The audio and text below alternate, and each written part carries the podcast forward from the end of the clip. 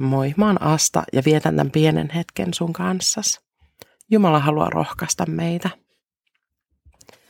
Silloin täällä näkyy otsikoita, että jotain on myyty hulppeeseen hintaa huutokaupassa, kuten 1930-luvun aaltomaljakko, josta maksettiin muutama vuosi sitten lähes 50 000 euroa.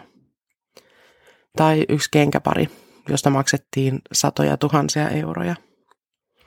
Nämä on ihan mielettömiä rahasummia – mutta joku on halunnut just sen asian ja ollut valmis maksamaan siitä juuri ton hinnan. Tuotteen arvon määrittää se hinta, mitä siitä on joku valmis maksamaan.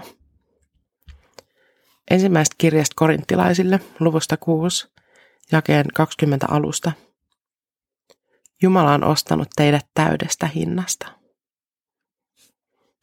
Jumala on ostanut sut ja mut täydestä hinnasta – maksanut meistä mittaamattoman korkean hinnan. Ja se hinta oli Jeesus Kristus. Sä oot Jumalalle mittaamattoman arvokas.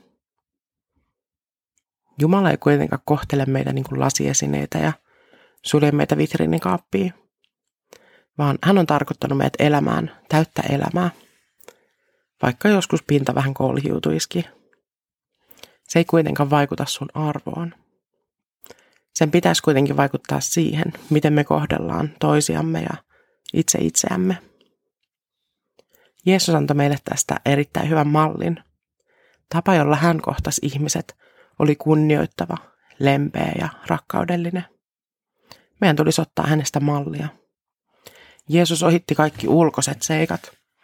Hän kohtasi jokaisen ihmisen erityisenä ja ainutlaatuisena. Oot Jumalalle rakas. Rukoillaan. Pyhä Jumala, sä maksoit meistä täyden hinnan. Sä rakastat meitä ja näet meissä jokaisessa erityisen arvon. Opeta meidät näkemään toinen toisemme ja myös itse itsemme sellaisina, kun sä meidät näet. Lisää rakkautta ja lempeyttä ihmisten välille, jotta me osattaisiin kohdella toinen toisiamme arvostaen. Aamen.